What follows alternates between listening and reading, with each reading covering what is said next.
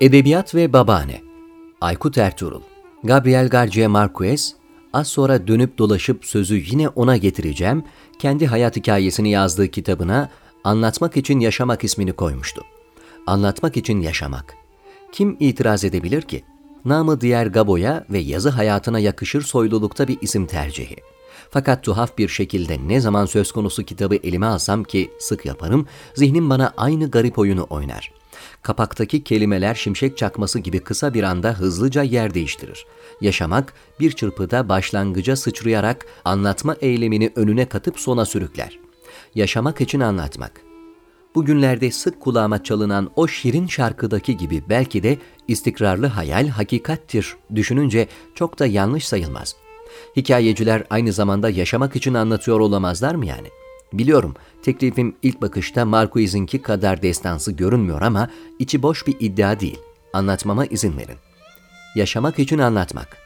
Bugün postmodern oyunlar oynamayı seven bir yazar, kurmaca bir karakter oluşunu umursamadan Şehrazat'ın hayatını ele alan bir biyografik roman kaleme alsaydı, postmodernlerin Şehrazat ilgisi pek de farazi sayılmaz, postmodern edebiyatın öncülerinden sayılan John Bart'ın en önemli eseri Masal Masal içindenin kahramanı olan Yüce Şehrazat'ımızdır. Kapağına hiç tereddüt etmeden hatta biraz da Marquez'e inat, yaşamak için anlatmak levhasını iliştirebilirdi özenti ve hayal gücünden yoksun bir isimle utanmazca agoraya çıkmış görünen romanımızın merkezinde ise tek büyük soru olurdu.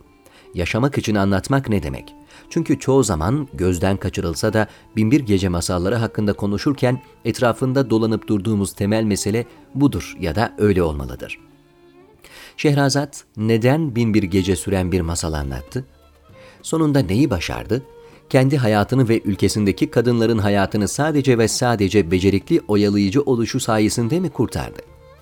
Hikaye anlatıcısının hüneri sadece oyalama kabiliyetinden ibaret midir? Saf ve temiz okurun farazi romanımızın geniş bölümünde böyle düşünmesinde hiçbir mahsur yok. Fakat bir parça derinleşmek ve bu fenomene yeni bir bakış açısıyla yaklaşmak gerektiğinde, yani romanımızın gelişme bölümünde bizi başka ve çok daha ilginç bir ihtimal bekler. Acaba Şehrazat, Şehriyarı hikayelerle azar azar binbir gece süren bir zorlu tedrisattan geçirmiş olabilir mi?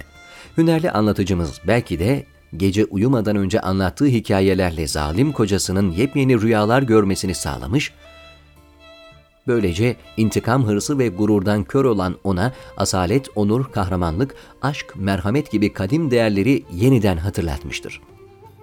Çünkü o bilmektedir ki karısının ihanetinden beri Şehriyar'ın içinde uykuya dalan adil merhametli sultanı uyandırmak ancak tesiri yüksek, güçlü hikayelerle mümkün olacaktır.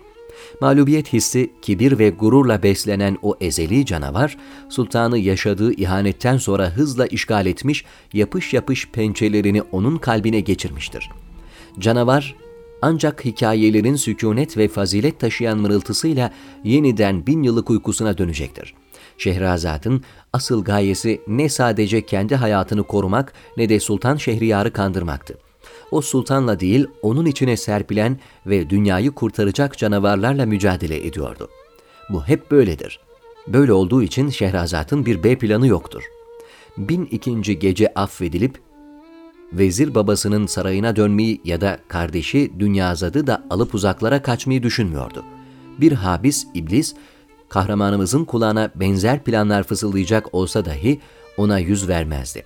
O 1002. gecede kendi hüneriyle taş taş kurduğu yeni dünyada ifadeyi Karakoç'tan ödünç alarak yonta yonta yaptığı yeni şehriyarla sonsuza kadar mutlu yaşayacaktı yaşamak için anlatırken yaşamağın anlamını da dönüştürmüş bir kötülükle değişen dünyayı bu defa İsmet Özel'den ödünç alalım, ruhunda kaynar adımlarla gezen kendi dünyasına dönüştürmüştü.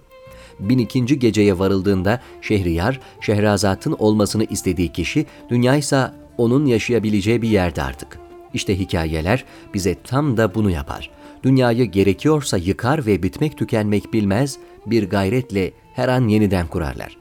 Her hikaye dünyaya içindeki canavarlara karşıdır ve aynı zamanda dünya içindir. Gücü nispetinde onu dönüştürür. Bir zamanlar bir yerlerde kıyamet habercisi sayılan Yecüc Mecüc'ün arkasında tıkılı olduğu duvarı aşmasının önündeki tek engelin kadınlardan oluşan bir grup olduğu iddia eden bir öykü yazmıştım.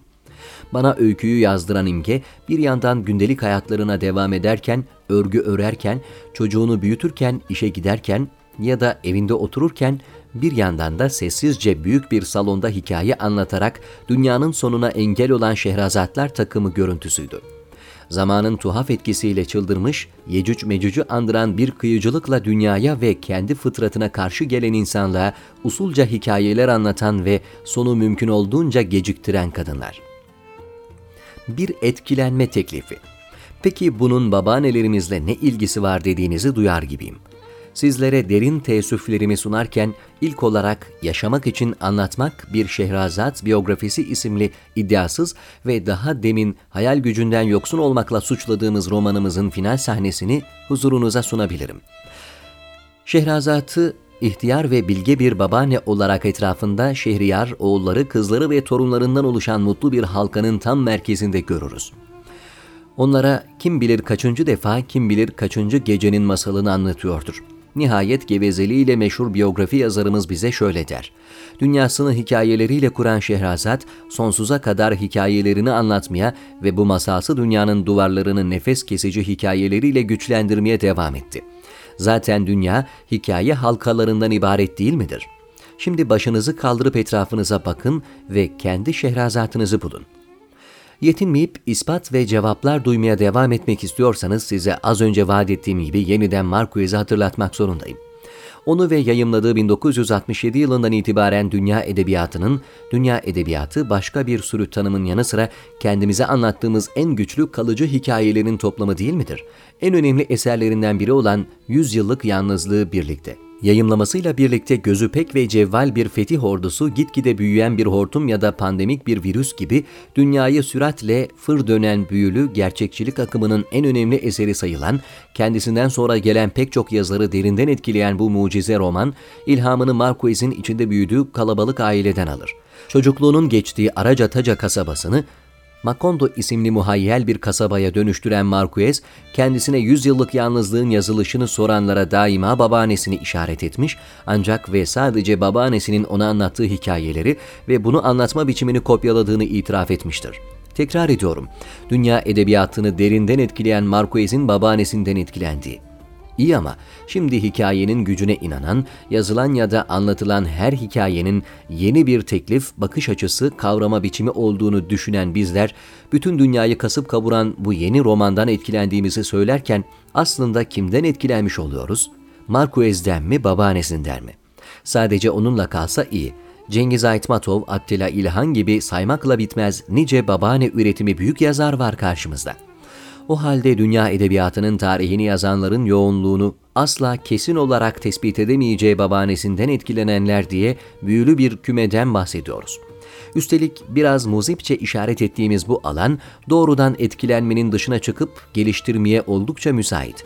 Artık anlaşıldığı gibi bu satırların yazarı için babaanne asırlar boyu insanlığın büyük deneyimini kendinden sonraki kuşaklara aktarma görevini bir hakkın yürüten, sözlü kültürün bütün hikaye anlatıcılarını elbette özellikle kadınları ve haliyle geleneği temsil eder. Ateş başında yolcudan yolcuya, kulaktan kulağa, pencereden pencereye fısıltılarla, kahkahalarla, gözyaşlarıyla, coşkuyla, kederle, öfkeyle, sitemle, ahla, niyazla, duayla aktarılan ve asırlar boyu canlılığını yitirmeden uçan sözü yani bütün bir kültürü kastediyorum.''